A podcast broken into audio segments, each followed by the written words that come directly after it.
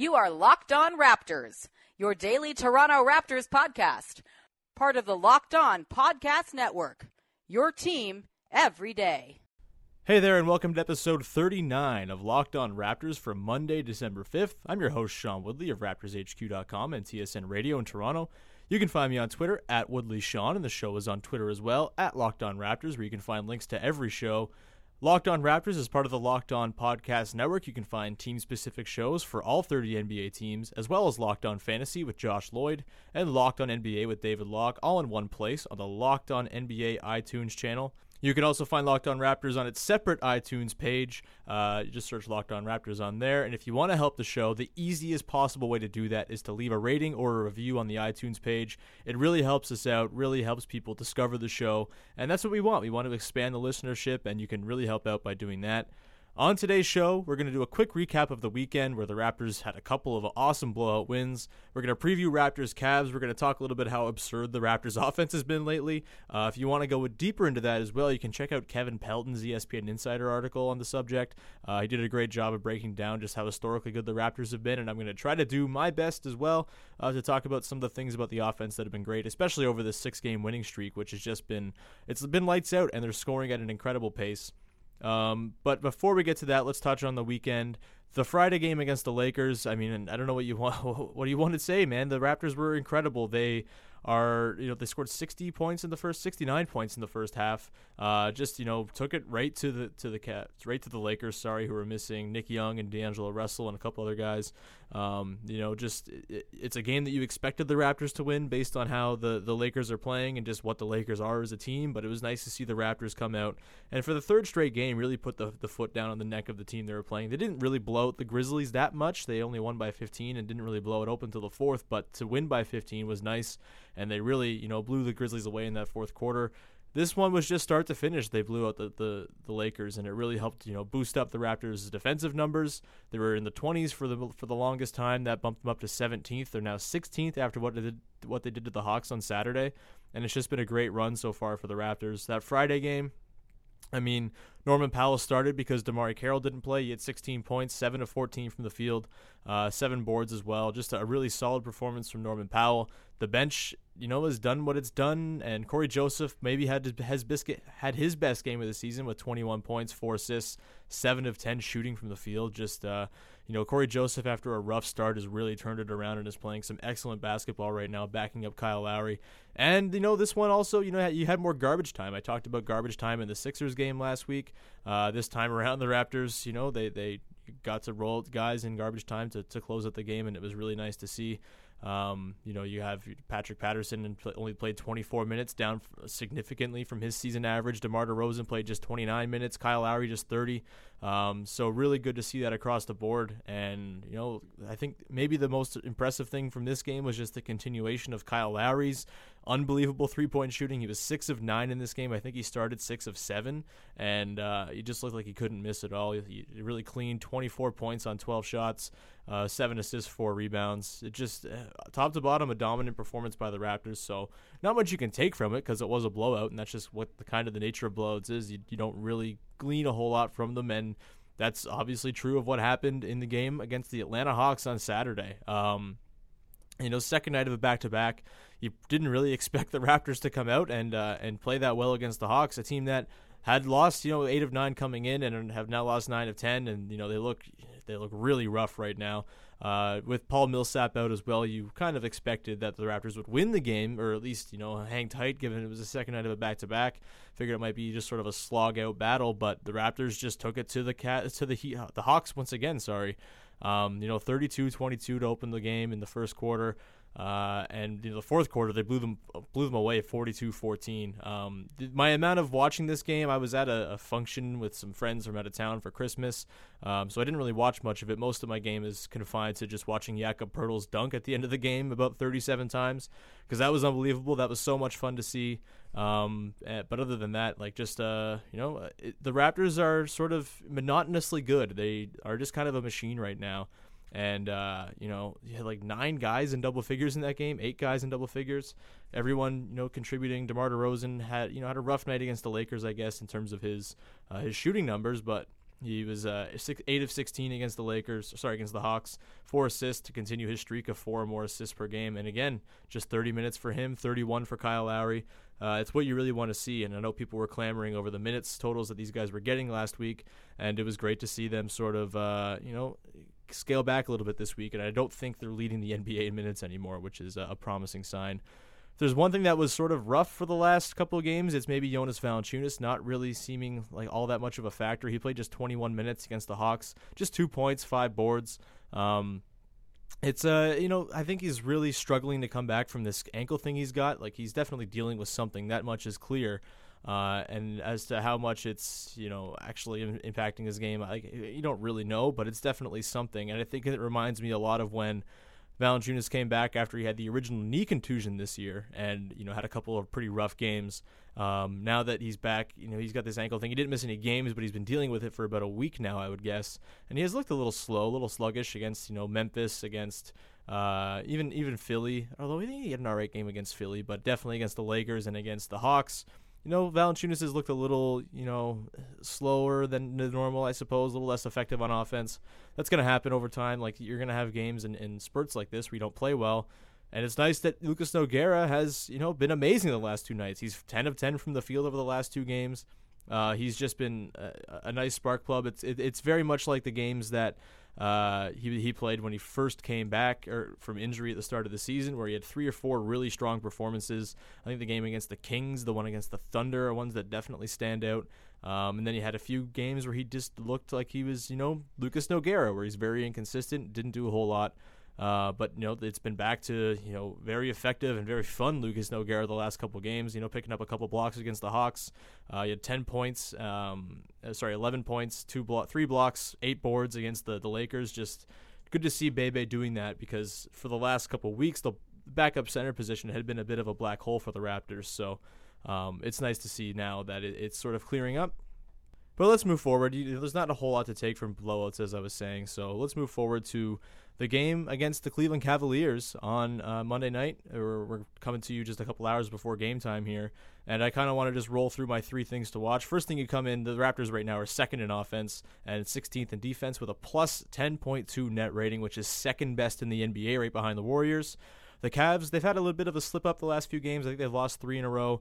Uh, they are uh, fourth in offense, 19th in defense, plus 4.5 net rating. So still very efficient and very good.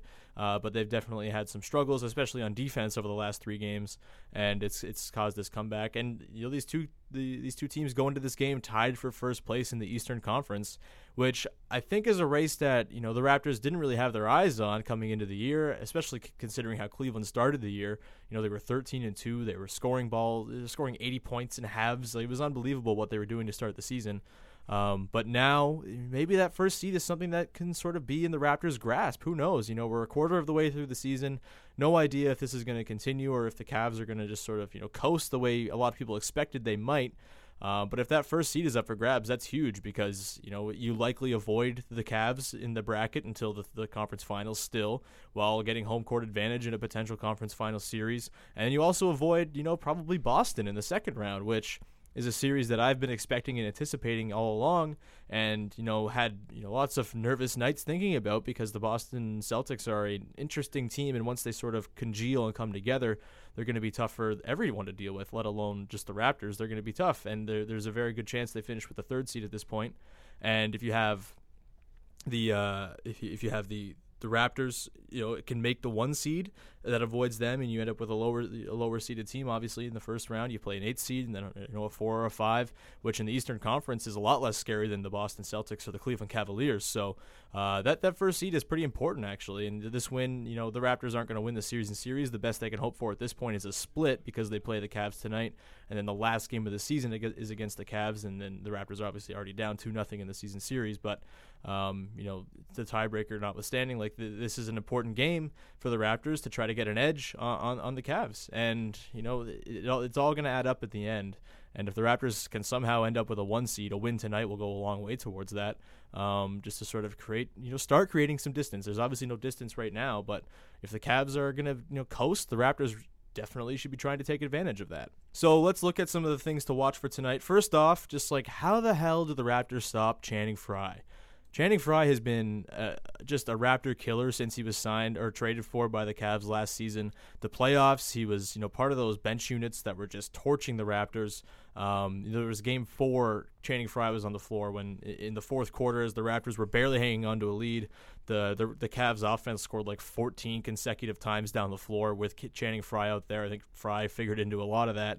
And you know that, that that offensive unit is impossible for the Raptors to stop. The Cavs have been going a lot with the Kevin Love, Channing Frye uh, unit to start games this not to start games, but during games this season to start the year, and it's been lethal. Like destroyed the Raptors in their last matchup in Cleveland, and it's uh, you know the shooting is impossible to deal with if and especially too you know, Frye also works in units where he's at the five and LeBron's at the four, and it's uh it's tough for the Raptors to handle. The Raptors don't really have the, the horses in terms of their big men to be able to stop that.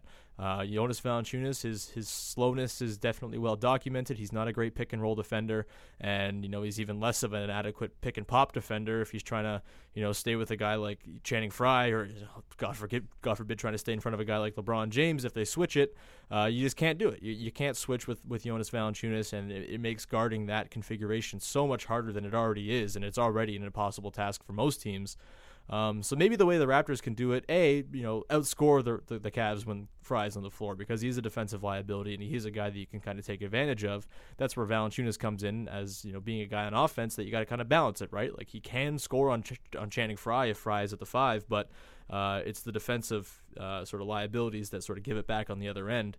My thinking is, you know, just do what the Raptors have done so far this season. Be super efficient on offense. Go through Lowry and DeRozan try to outscore the Cavs when Frye is on the floor because he does hurt their defense. Um, and just pray when, when they come down on the offensive end and pray you can stop it. And the best way I think to do that would be to use maybe the small lineups that we've seen Dwane Casey experiment with. Yeah, there's a size disadvantage there for sure, but if you go DeMarre Carroll at the four, Patrick Patterson at the five, especially when it's uh, a LeBron at the four, Channing Frye at the five configuration for the Cavs, you can switch that a little bit. You can you know have Patterson guard either guy. You could have Carroll guard either guy. I mean, Channing Frye is going to shoot over those guys most likely just because of his high release point and his just his, his raw height. But I think it gives you a better chance of switching it and, and having a bit of a better you know just prayer of stopping that that configuration because it's impossible to stop right now for the for the Cavs.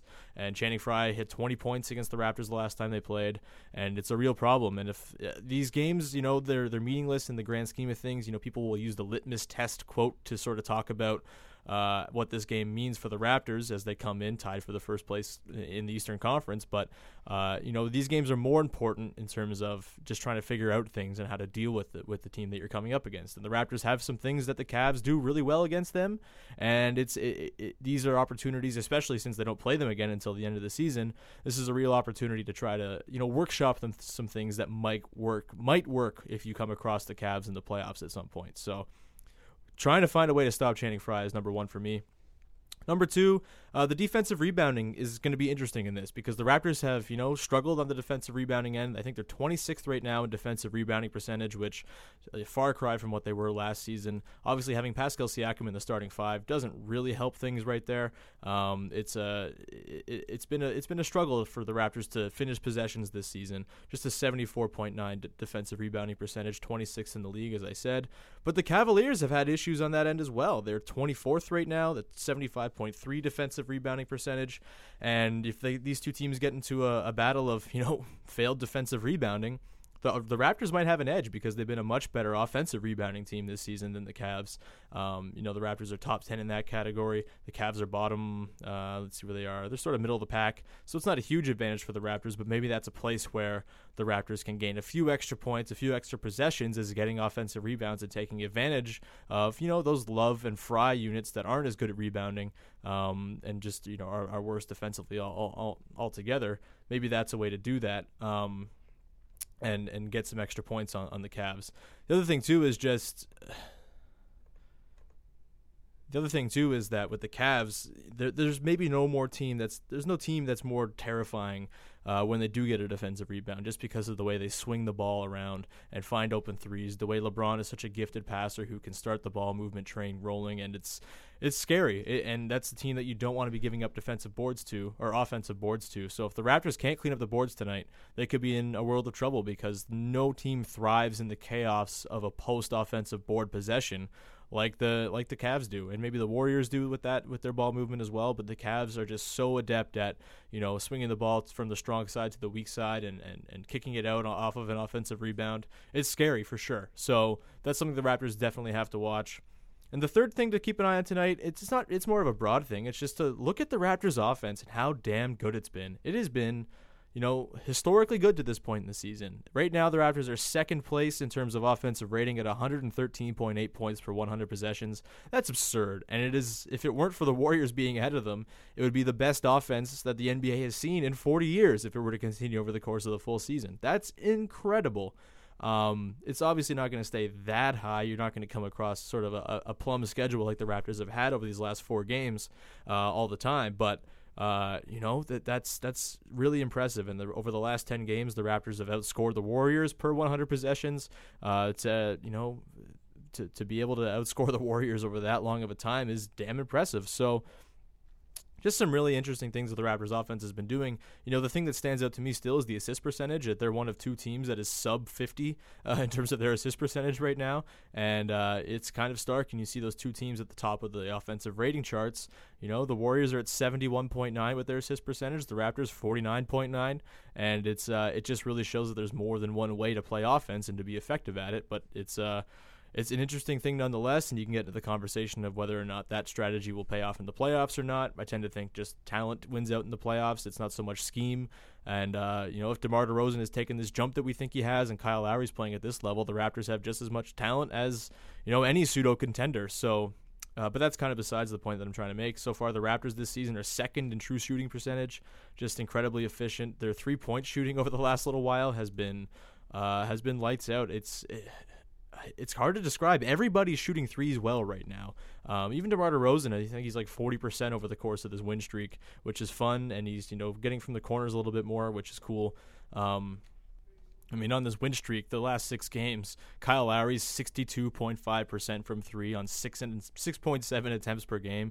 Just crazy. Patrick Patterson, obviously, we talked about his struggles early in the season. He's been 57.7% over the last six games. Uh, you know, Cory Joseph is shooting 45.5%. DeMarre Carroll's at 45%. Terrence Ross at 45%. Uh, even Norman Powell, 43. DeMar DeRozan, 40%, like I said. Like, everybody who's shooting threes right now is hitting them for the Raptors. Um, literally, everybody who was taking a three on this tra- on this uh, win streak has uh, shot better than 50%. It's unbelievable to watch right now. And uh, obviously, this is going to come down. But at the same time, if you look at the season long metrics for uh, some of these guys for the Raptors, a lot of them are shooting around their career percentages. DeMarre Carroll's even a tick below like sort of the standard he's set for himself the last couple years. Terrence Ross and Kyle Lowry are, are, a bit above theirs, but you know most of the other guys like Patrick Patterson right now is 35.6%. That is like his exact career average. So you know this this six game winning streak isn't going to keep up this way, and they're not going to shoot this well from three. You would think, um, but it's it's probably going to sort of settle somewhere in between, and probably to the higher end of the spectrum between the first part, first part of the season and the last six games, uh, just because the team does inherently have a lot of you know accurate three point shooters. And the way the Raptors are getting their shots, it, it's conducive to open looks, right? Because you have DeMar DeRozan usually facing two guys coming around screens. Uh, teams are really selling out to stop him and forcing him to find guys in the short roll and to pass the ball along. And that creates mismatches. That creates four on three scenarios. And the Raptors are doing a really nice job of passing it around enough times to get those open shots. And uh, and and obviously, open shots are a lot easier to hit than not open shots. So um, yeah, it's uh, the, the offense is humming along at a perfect clip right now. It's it's hard to complain about anything going on with the team, um, and it, it's just fun to watch. So I, am interested to see tonight against the Cavs. Uh, sort of in these games against these high-profile teams so far this year, the Raptors have done a really good job of you know scoring with these teams. They've proven they can score with anybody. It's just the defensive locking down that's been an issue. But maybe the Raptors can just outscore the Cavs, and maybe even if Channing Frye goes off, the Raptors have enough juice and enough firepower to just outscore the Cavs, who have really struggled on defense lately. So. Uh, all of this kind of leads into my uh, pick against the spread. And right now, the Raptors are one point favorites, which, if, if you had said a month ago that the Raptors were going to go into a game against the Cavaliers and be favorites, uh, I would have said you're crazy. Obviously, this is just a pick 'em, so.